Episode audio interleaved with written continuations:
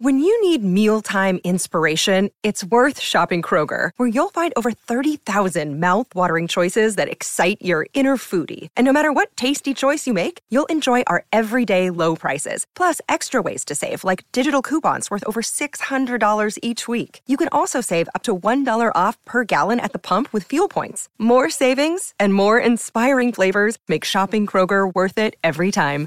Kroger, fresh for everyone. Fuel restrictions apply. Weekend is not complete without the First Lady of New York Radio. It's the Joan Hamburg Show. Talk Radio 77 WABC. Welcome to the Joan Hamburg Show. We do this Sunday and every Sunday starting at 2 o'clock. And today, one of the hottest stars on Broadway, straight from the stage of Funny Girl, tapping his way into your heart, Jared Grimes. He's going to be our guest along with Melissa Rivers. So you be there too, right now, starting at 2 o'clock. The First Lady of New York Radio. This is Joan Eats. All right, everyone. A week from Monday is Memorial Day. Now, think, what does that mean? It means hot dogs. And it's the biggest, you know, our crew guests, it's time to grill hot dogs. It's the rites of summer. So, a couple of little secrets. Our producer, who grew up in New Jersey, told us that her father, who doesn't live anywhere near Newark, would go around this time of year to Newark, New Jersey, to 144 Avon Avenue, and there's a place called Best Provisions Company, and her dad would go and buy, which he says are the most incredible hot dogs, better than anything they've ever had. And that reminded me that my pal, one of the great foodies, Arthur Schwartz, right, the food maven, he told me too, years ago, about Best Provisions. They're open Monday till Friday, 6 a.m. to 4 p.m., Saturdays till 1.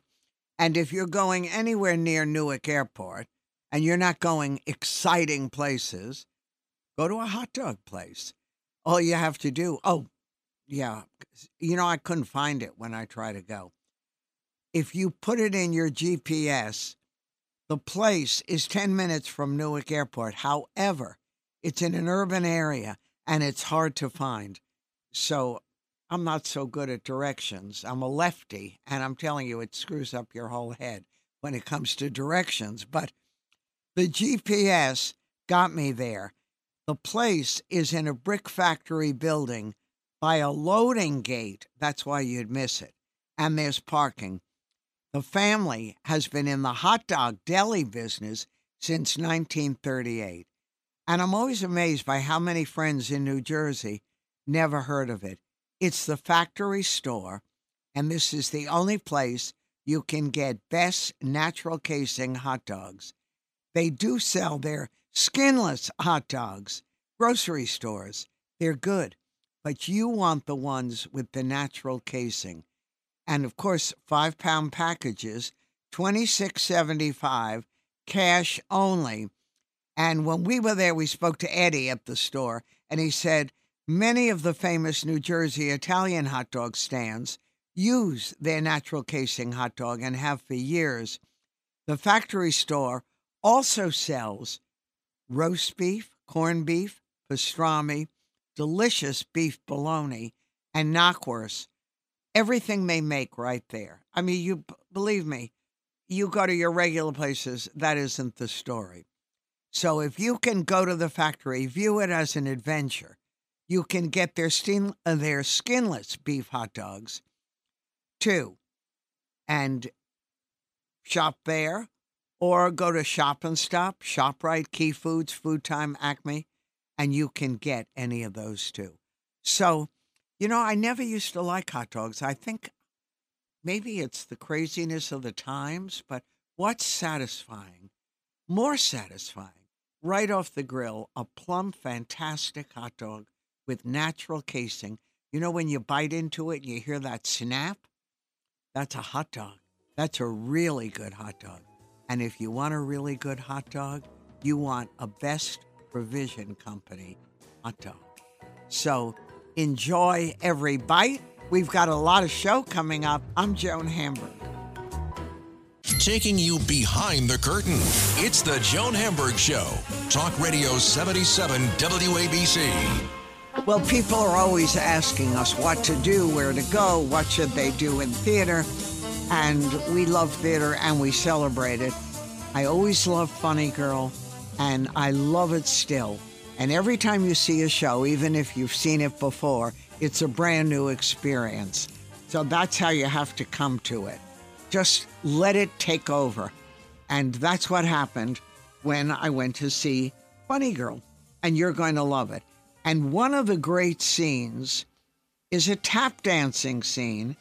And Jared Grimes, who plays Eddie Ryan in Funny Girl, brings the house down. Now, I've seen Jared work before, but I'm telling you, there was something magical about that. So, Jared, congratulations on everything.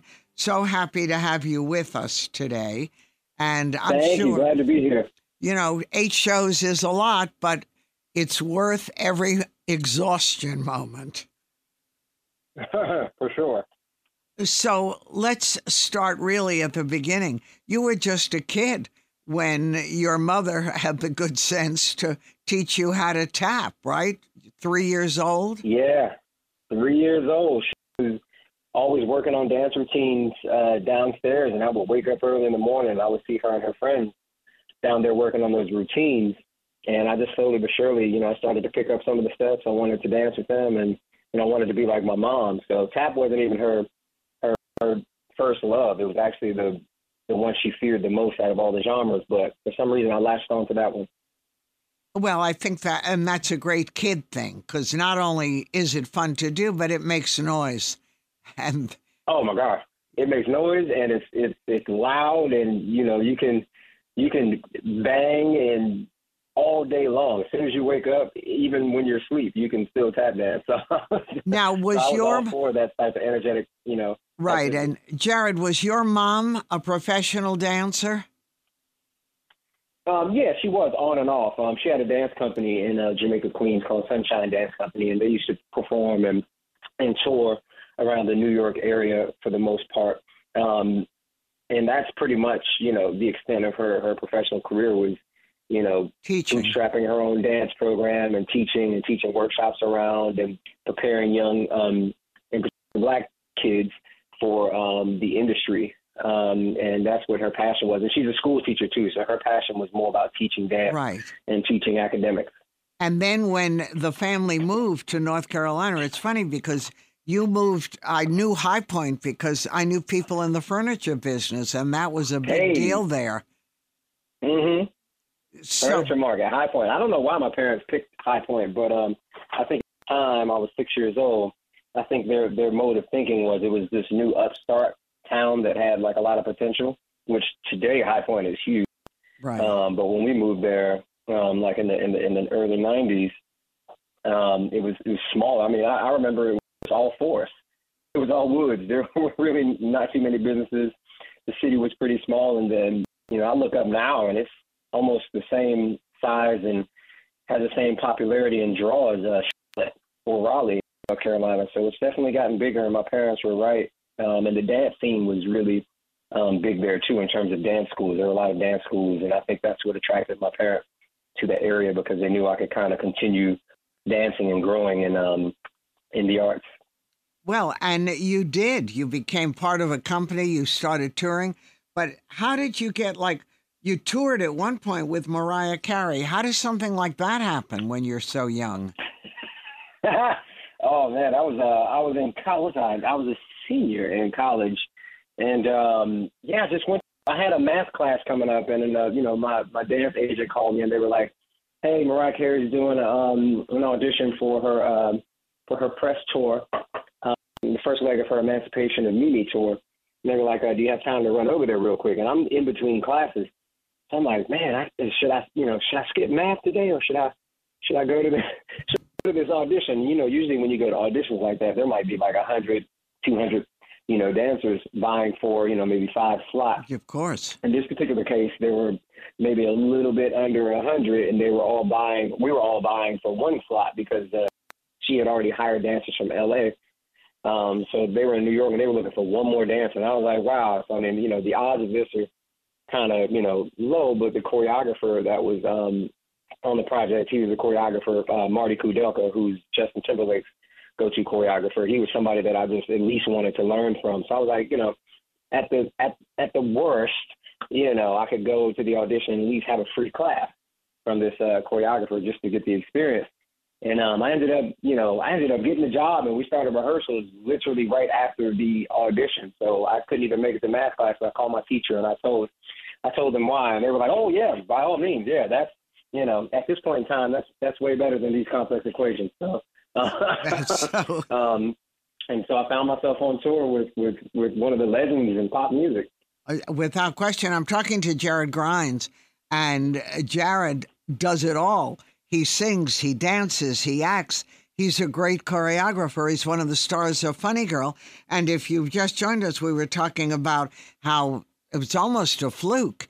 He auditioned for Mariah Carey and is you know anything about theater and showbiz, uh, everyone wants to do that if they dance or sing, and yet you got it. So, what happened when you came back after that tour? Uh, you know what? I just had a new had a new um, a new perspective and outlook on you know what the business was. Um, being a backup dancer, um, that was my first that was my first backup dancing job actually. Uh, so I was just like, wow, like, you know, I got to see how Mariah Carey operated in rehearsals. I got to see how, you know, the band operated on tour and how her backup singers operated on tour. And that was like my really, really, that was my first um, close up glimpse to show business in terms of on a professional level. Um, and I was just, I remember thinking, man, if I could, you know, if I could be the leader of my own universe and that right kind of like, you know, Mariah Carey, maybe more in a Gregory Hines type of way or in a Sammy uh-huh. Davis Jr. kind of way, you know, that would be that would be awesome because I just the rush that I got from just being on stage and I wasn't even the, the focal point.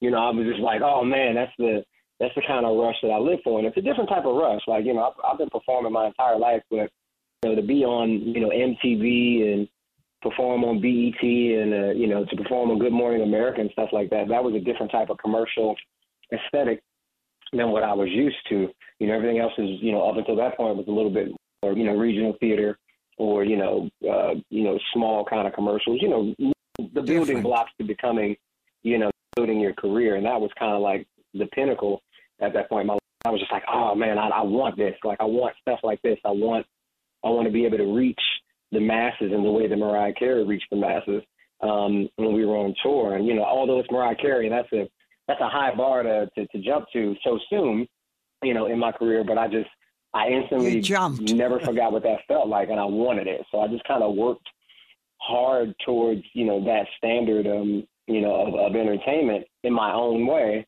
And um, that's when doors started opening. I started backup dancing for more for more artists after that. Um, I think I right after that I was dancing with Busta Rhymes, Salt-N-Pepa, uh, the artist Common, um, you know, everything kind of broke open for me um, in terms of backup dancing, and I got to see how all these artists operated, and I was just like, yeah, like I get it, I understand from seeing them, you know, from being backstage with Usher. And you know, being in a room with Justin Timberlake and having a conversation yeah, with you know guys like John Legend and you know Justin, oh my gosh, it's big you know, and time. Usher to a certain degree. I was just like, man, I was like, I want to be like, I want to be like them, you know, for my my generation. But in the same Davis Jr., Fred Astaire, you know, Gregory Hines kind of way. So I just, I really, those moments were important for me uh, early on because I, I felt like I was supposed to be in that room with those guys.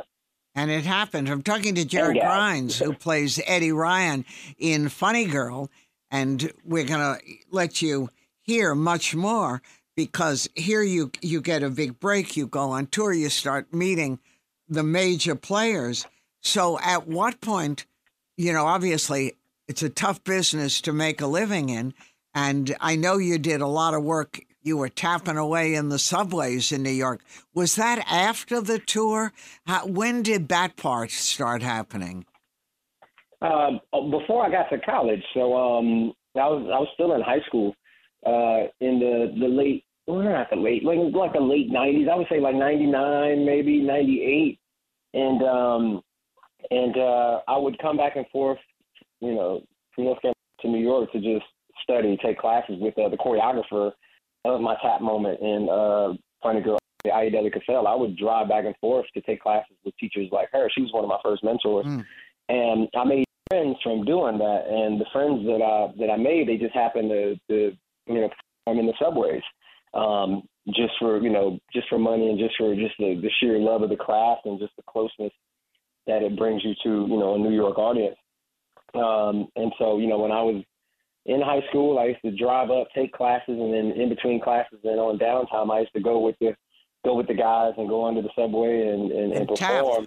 um, our our favorite, yeah, I would tap. I mean, they would have their buckets and they would be bucket drumming, and I would pull out a board, and me and you know the likes of Dewitt Fleming and uh, another great tap dancer, um, tap dancer friends of ours, we go out there and we perform for hours on end just because we just we enjoyed it and we were pushing the craft and we were growing, we were evolving in the art form. And then when I got here, college, you know, throughout the 2000s, I think um, I, I performed all the way from you know 2001 all the way to like maybe 2003. Wow. And you um, made money in the subways.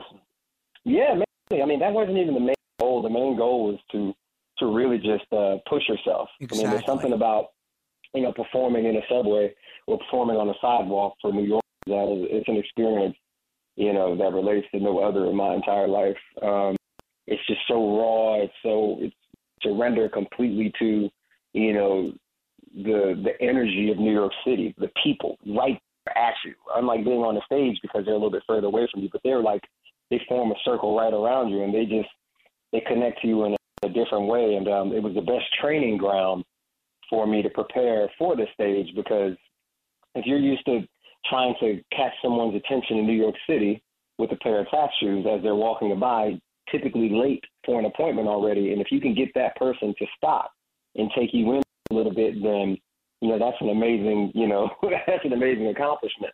No, without York, question. Most people don't have time for you, so that's what that was all about. The stamina. It was the, it was the passion. It was the, it was the the urge to really, um, really get people to want to connect with you, relate with you, uh, love with you. Um, all the things that human beings can can be with one another. That's the most positive aspects about them if you could get somebody to, to share that with you in that moment that you're on that board, you know, on the sidewalk or in the subway, that's that's that's what it was all about. Sometimes you close your eyes and you open them, and there's, you know, over a hundred people there.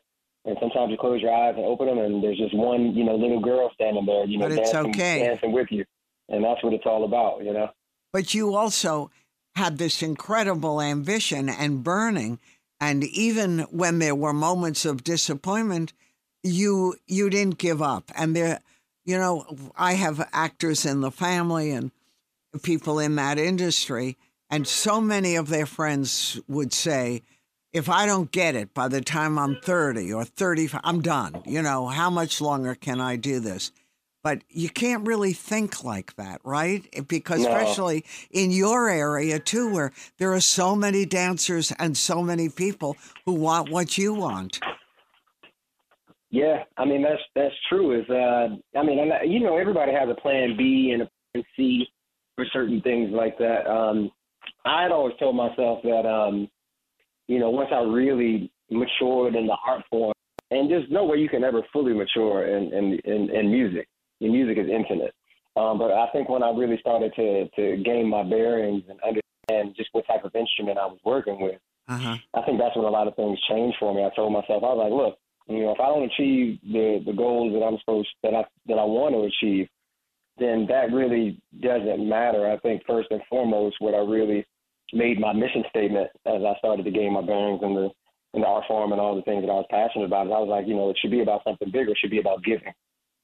You know, it shouldn't be about what I want. It should be about you know, giving, giving people the history of uh, a lot of black performers that came before me that sacrificed a lot in order for me to even have conversations like this right now, who paved the way for me to even be, you know, nominated or to be on a Broadway stage or to even dance with Mariah Carey.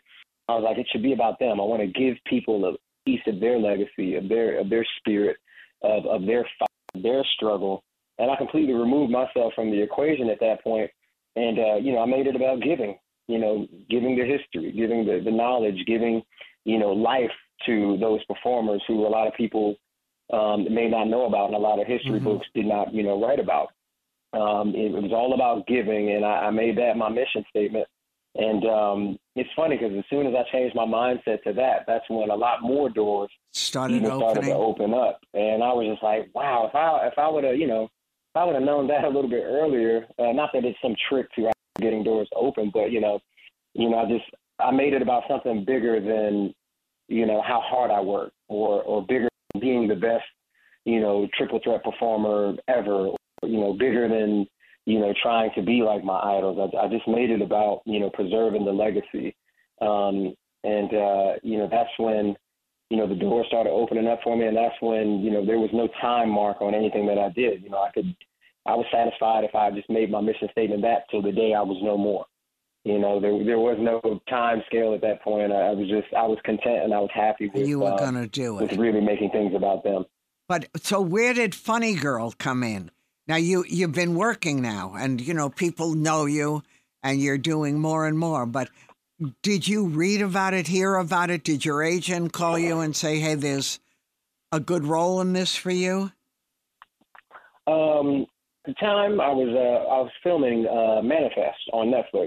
Uh-huh. Um, we're in our fourth season, so uh, every everything was kind of focused in on on that job um, at hand. And um, you know, I you know I get auditions and, and self tapes and stuff like that. You know, intermittently throughout the weeks and stuff like that. And um, you know, my agents had shown me you know Funny Girl, and I was like, oh, cool. I was like, I know the you know I know the movie to a certain extent. I know the characters. I know the story.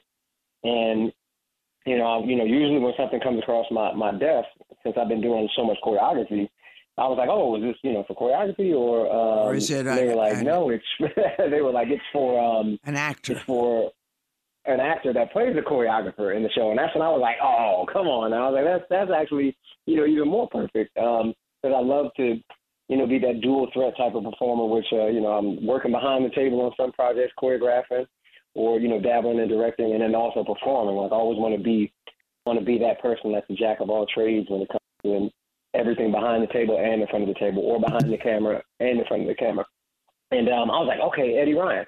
I was like, okay, cool. I was like, I'm pretty sure in the the version that I remember, Eddie Ryan was not black.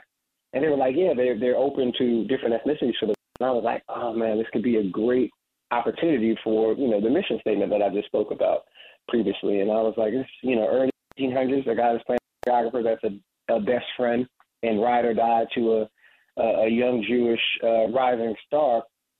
I was like, this is this is an amazing story, and there's a lot of layers that I could bring to this character that you know, you know, may have never been done before. Right, and, and, um, and they made the character comedy. The character became more important. Harvey Fierstein, you know, rewrote it and put a lot into it. So there was yeah, a juicy he told me, he told part. Me I was a real person. Yeah, he told me I was a real person. That's when that's when my heart we opened up and I realized that, you know, we were all on the same page in terms of, you know, exactly what Eddie would mean to the universe of, of our version of Funny Girl. And, um, you know, sadly, I think in the original, um, the part was a smaller part. Um, and this time, you know, we, we were in the room trying things and I was talking about all the things that I was just talking about my mission statement and, you know, immersing myself in Bojangles Robinson and John Bubbles and Bill Bailey and Baby Lawrence and the Nicholas brothers and mm. you know all those great oh, performers yeah. that I watched growing up and I was you know I was crafting Eddie you know spirit of those guys and you know every day was you know was a challenge in terms of how to bring that to the story without compromising the you know the arc of the entire story and um you know one day when I really felt good about some of the choices that I made Harvey pulled me to the side and he was like that's it he was like Eddie is a real person. And as soon as he said that, you know, you know, they started adding some more lines and stuff like that, and arcing him out just a little bit more in the second half and in the, the first half actually. And um, we found, you know, our version of Eddie, the the, the African American Eddie. Um, I'm super proud of the way I pay homage on stage every night to, like I said, all those who paved the way. No, it's exciting. Was your family there for opening night? They were not. Uh, my mom has come. My parents aren't really big on opening nights. They like to come when you know When it's you know when the show established. is well oiled and everything. Even though by the time you get to an opening night, it is. But you know, my parents they always sneak in and they kind of surprise me and they pull that. Hey, I'm in I'm in town. Let me come see the show. And I'm like, oh, for sure. So my mom came over Mother's Day and she saw the original yeah. and she was just super excited. She had no idea that you know the Eddie character would would kind of um Be so you know, big. or hit audiences in the in, in the way that um you know we've been fortunate enough to to do with our version of the show and she thought it was it was really you know, respectful and dignified and she it made her proud um and uh you know on mother's day that was one of the, the biggest Sounds gifts i could give her great. It sounds great. And when she saw her kid, you, do that solo tap routine, she thought it was really worth pushing that three year old to learn to dance. Oh, yeah, I mean, it's, it's funny. It's just joy. She sees that smile. She's seen that smile since day one, so she knows. She knows when um you she knows it. when I get in the time machine and I go back and I just you know uh, uh, I just bask in the joy of, of all those performers that came before me. Well, you do a great job. We love seeing you and the whole cast. Funny girl. And take yourself over, go get a ticket. It's going to make you feel happy. We have a crazy world. And it's just amazing to be able to sit in the theater and let magic occur and take your mind off all the bad things and just celebrate all the good things. Congratulations, Jared. I look forward to your continued success and we'll talk again. Thank you so much. I appreciate you having me today. Anytime. I'm Joan Hamburg with Jared Grimes as Eddie Ryan in Funny Girl and much more ahead here on WABC. Another day is here, and you're ready for it. What to wear? Check. Breakfast, lunch, and dinner? Check. Planning for what's next and how to save for it? That's where Bank of America can help. For your financial to dos, Bank of America has experts ready to help get you closer to your goals. Get started at one of our local financial centers or 24-7 in our mobile banking app. Find a location near you at bankofamerica.com slash talk to us. What would you like the power to do? Mobile banking requires downloading the app and is only available for select devices. Message and data rates may apply. Bank of America and a member FDIC. Handling legal matters is stressful. So, let the law offices of Frank Bruno Jr. provide you with the insightful counsel you deserve. The law offices of Frank Bruno Jr. has successfully handled thousands of cases for 25 plus years. They focus on elder law and estate planning, but are equipped to navigate you through all stages of family law and divorce to real estate law and probate. The law offices of Frank Bruno. Call 718 418 5000 or visit them at frankbrunolaw.com. That's frankbrunolaw.com. Frank Bruno. He's your numero uno. The First Lady of New York Radio, Joan Hamburg. Entertaining and informative. Talk Radio 77 WABC. Welcome, one and all, to the Joan Hamburg Show. And I haven't talked to Melissa Rivers, Joan's daughter, in a long time. And then, of course, her new book came out, Lies My Mother Told Me Tall Tales from a Short Woman. And I got the biggest kick out of it. I heard Joan in her daughter's voice. Melissa, your mom would have loved this book and been so proud of you. Enjoyed every minute of it. And what a perfect time. Because we all Yes. thought Joan Rivers right at the Oscars when that little incident happened with the slap that people are still talking about.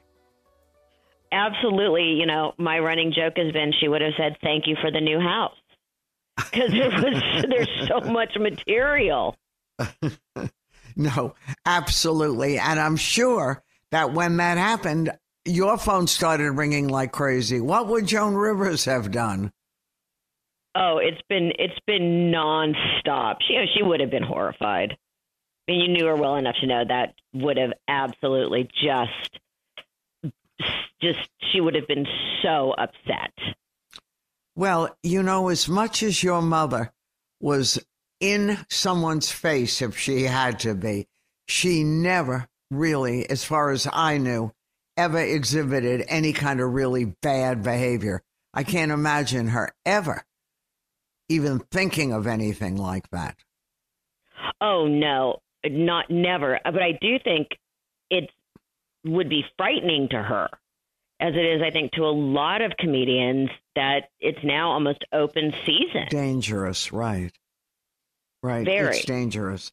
By the way, if you've just joined me, I'm talking to Melissa Rivers, and Melissa is herself an award winning personality on TV.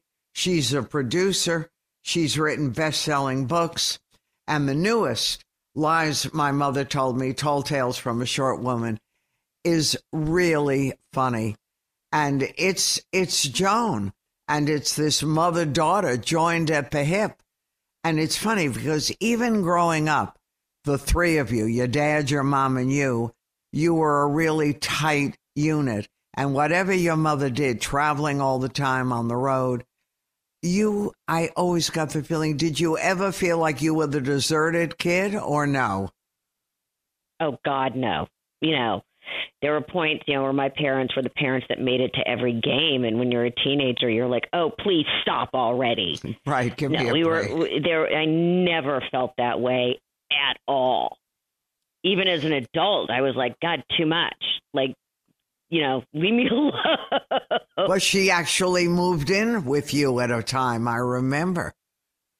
yeah, she was That's- living with uh, Cooper and me probably three days a week, sometimes four, when we were doing Fashion Police and the reality show, and all, all that all at once.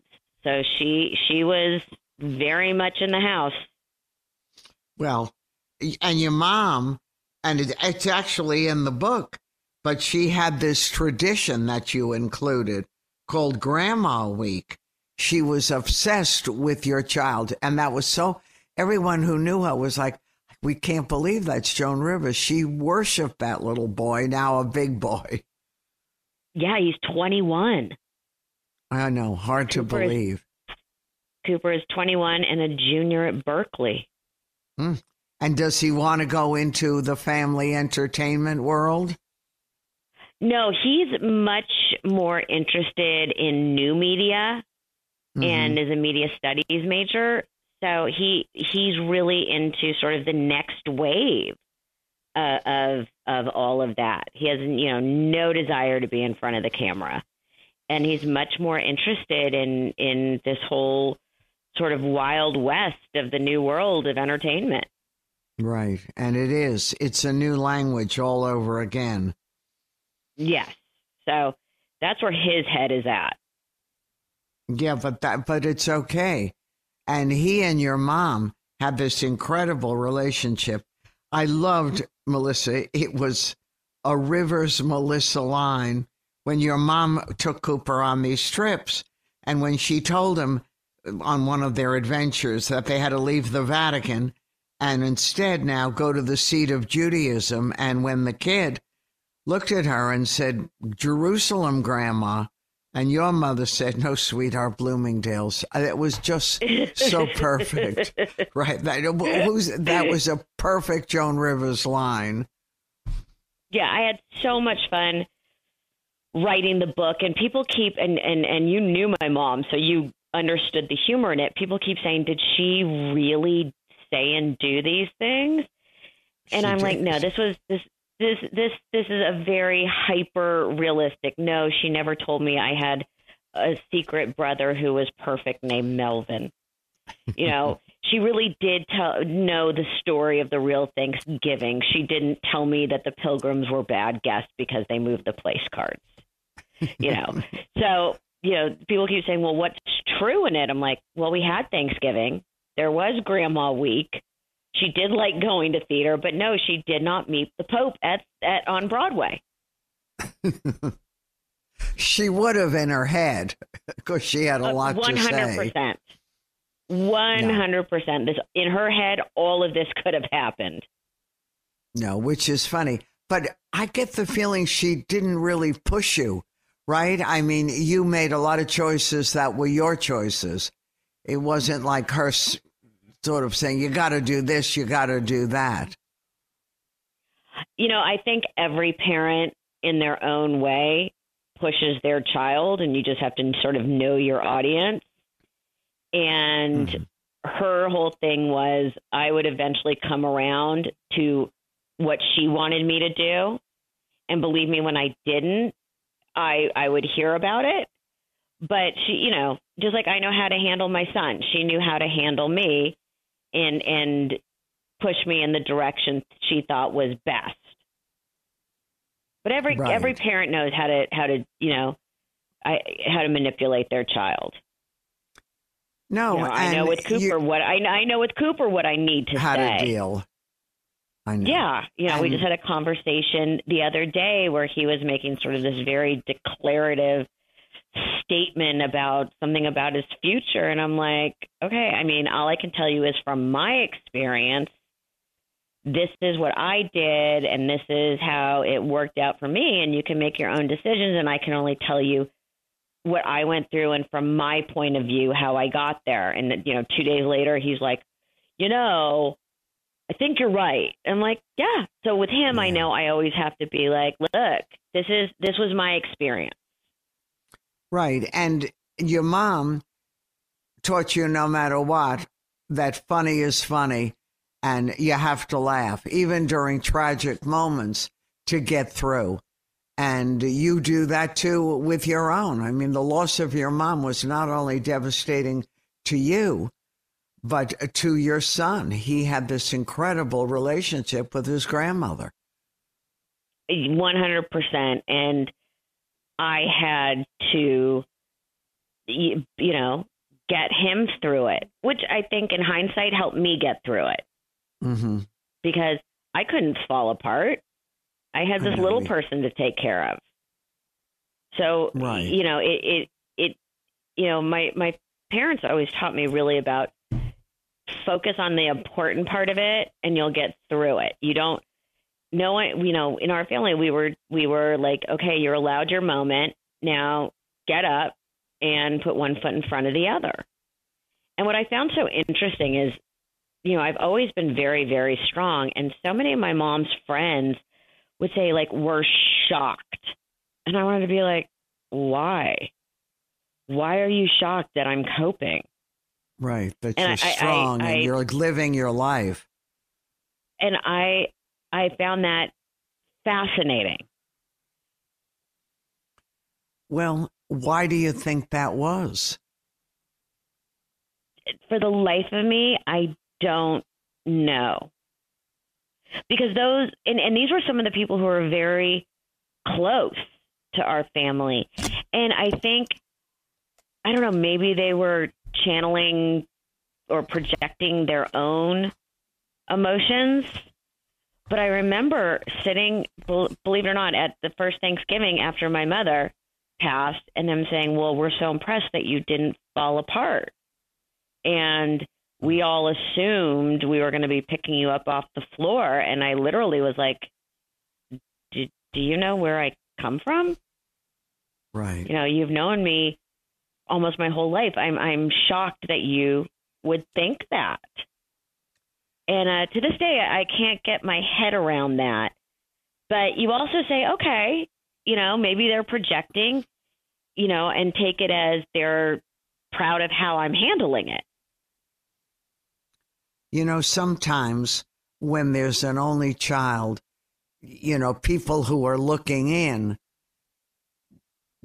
can't quite accept the fact that, yeah, that child is independent. That child has a life despite her closeness to her uh, family, her mother and her father. And you've always been your own person and done what you wanted. But a lot of people just don't get that. Just like, you know, I remember, Melissa, the first time I went to your mother's house, I, I it was, I still remember feeling shocked because, you know, the Joan Rivers that you see on the stage or at a club or stand up and always funny and right there and cutting. This house was this gracious, gorgeous, genteel, you know, beautiful china and everything. You you didn't realize it. Joan Rivers had a lot of faces, and one of them was right. One hundred percent, one hundred percent. And just to go back for a sec, and because it just kind of dawned on me in a sort of strange way, I think one of the reasons people that was so shocking to me that people really thought that. I wanted to turn around and say, "Do you know my family? Do you think Right. you know?" The, the worst thing I could do in my mother's memory was not cope and fall apart. That would be so disrespectful of Right. how Ex- that's I was perfect raised. way. hmm No, you You know- you are your mother's daughter, and she would expect nothing less than picking Yeah. up those reins and being strong and giving that gift to your own child. Exactly. Exactly. No, because both of you went through a lot. And also, I mean, you know, your mom hung out with the royals too. A lot of people forget that, right? That So- someone just asked me my opinion on all that, and I'm like, everyone forgets that families have fights. Theirs is just being, you know, yes, they're held to a different, you know, expectation Mhm. in decorum, but everyone forgets families have fights, of and they're course. a family. No, I, they are a family that's gone way back and they understand how important it is to hold itself together. And I'm sure that when your dad passed away, that was a horrendous thing. And I'm sure that as this child who was strong but very sensitive, you felt a lot of anger and rage too. Because Oh, you didn't know And what else, very- right? Yeah, but that's very typical when when someone loses someone to suicide. There's a lot of there's a lot of a lot. There's a lot of you know. First you go through the guilt, then you go through the rage, then you go through the what we what I call the if onlys and beat yourself up, and then you go back to you know being pissed off again, and then you you you hopefully make some peace with it. And as I always say to people, I loved my father. I respected my father. Do I think what he did was really, really, really shitty? Yeah. But it doesn't mean I loved him any less. Right. No, no. And your father was a brilliant, brilliant guy. Yeah. And and You know? depression, no one really, unless you go through it or live through it with a family member, understand the complexity of it and the depths of it and well, what it does. back in but also back in 87 people didn't talk about it. uh huh. It was a No. va- it was a vastly different landscape than it is now. But you got through it, and your mom got through it. And You know, again, and- what were the choices? The choice was to No. get through it. but you remember all the good things, and that's what's important. You Of take course. the good, and you leave out Yeah. the bad. And yeah, you know exact- the and other. that's a lot with with my parenting, and I think that's everybody. You try and take the good from your childhood and what you feel your parents did right, and you try and jettison the bad. But you know, Melissa, your mother always thought that you were a really great parent.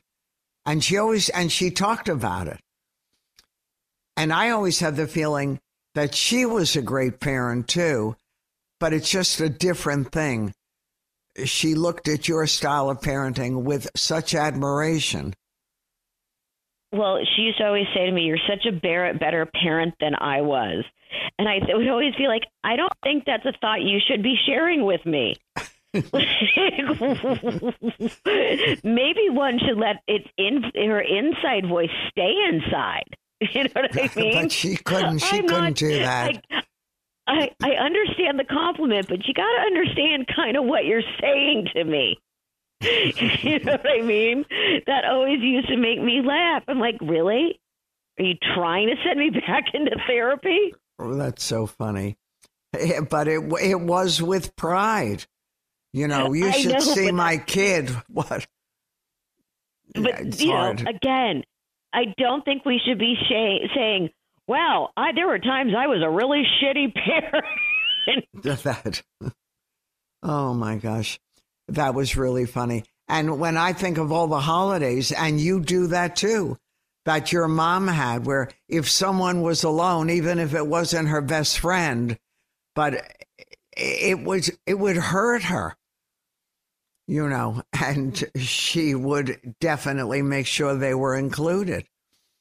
And your mother wasn't ex- I, right. She go ahead, Melissa. I, I still have these big Thanksgivings, just like she did, and you know, all the bring out all the dishes that that we used and you know, it's very special and it's very meaningful to Cooper because he has such memories of that.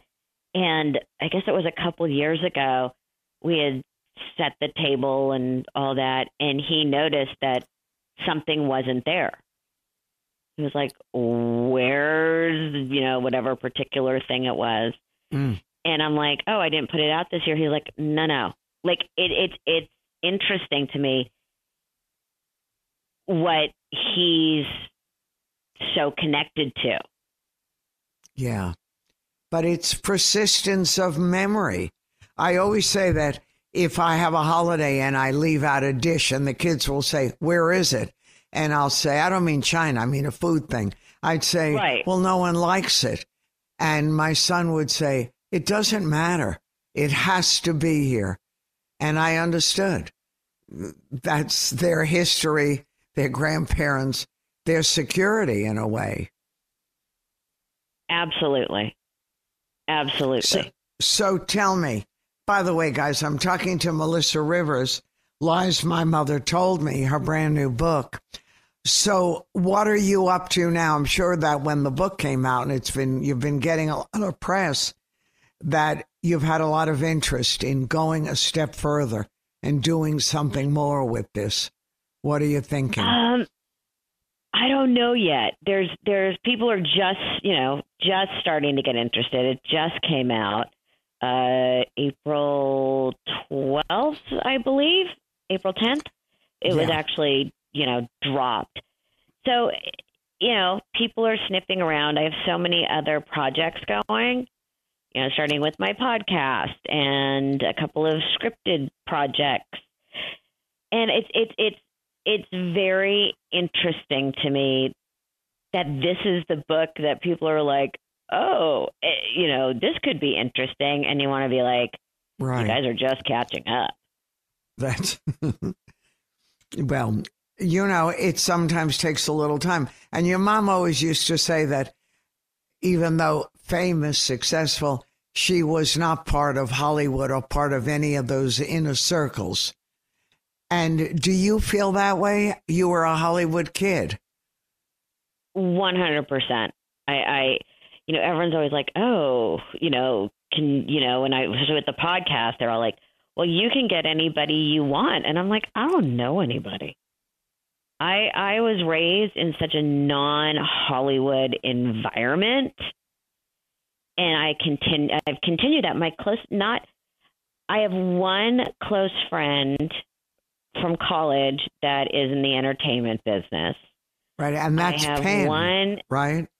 Right, I have one that's a documentarian, and then outside of my that being my inner circle, I have other friends sort of in outer layers that are in the entertainment business, but I'm not hanging out with anyone that the paparazzi would care about. Right. It's just and not who world, I am, and it's not who my life. You know, right. my life is much more, and, and but also that's how I was raised. Mm-hmm. And Cooper too. He's not a Hollywood oh, kid. No, and again, he went to school with some kids, you know, who had famous parents or famous grandparents. Mm-hmm. But I also think it's how how you differentiate and you know, I had a, such a traditional childhood where we sat down to dinner every night, and and you know, to the day my mom died, her friend, my friend, called her Mrs. Rosenberg. Mm. So, which is so that's sort of the way, right? So interesting, and that's how Cooper was raised. Well, you're doing a great job, and as I said to you in the beginning, your mom would really love this book. It would give her a lot of laughs and a lot of pleasure. So thank you. All the best to you, Melissa. I look forward to talking to you again and following your interesting life and career path. Take care of yourself. Thank you. Joan, you know how much we love you. I thank you, Melissa. Lies, my mother told me. Glad that you understood how funny the book is. Yeah, but it's funny. But you meant Yeah, it to people- be funny. Yeah, but people keep asking me, which is crazy. Did she really say and do these things? And you're like, No, she wasn't psychotic. she was just Which is- funny. She was just funny, and I got to channel that. Yeah, it was great. No, I'm telling you, they'd Thank- both be proud. All right, honey, take Thank care. Thank you so much. Take care. We'll talk again. I'm Joan Hamburg, and you're listening to WABC. The First Lady of New York Radio. This is Ask Joan. Well, people are always asking me, what's new? What can I do? I want to come to the city. I want to do something that's really fun and interesting. So let me tell you, purely by chance, I was wandering on the Upper East Side and I remembered someone had said there's a museum that's really beautiful in a townhouse at 15 East 84th Street, closed on Mondays, but they have a great show. Okay, tell me, what's it called? Institute for the Study of the Ancient World. Well, have you ever heard of that? I never heard of it. So I go over, and it was almost noon. Apparently, it's open from 11 to 6, and on Fridays, 11 to 8 and it's part of NYU, which who knew? Admission is free, and on Fridays, which is when I happen to be there, there are free guided tours at six o'clock. You don't need a reservation. So, what is it? This study of the ancient world. It's an independent research center within NYU that cultivates comparative and connective investigations of the ancient old world from the Mediterranean to East Asia.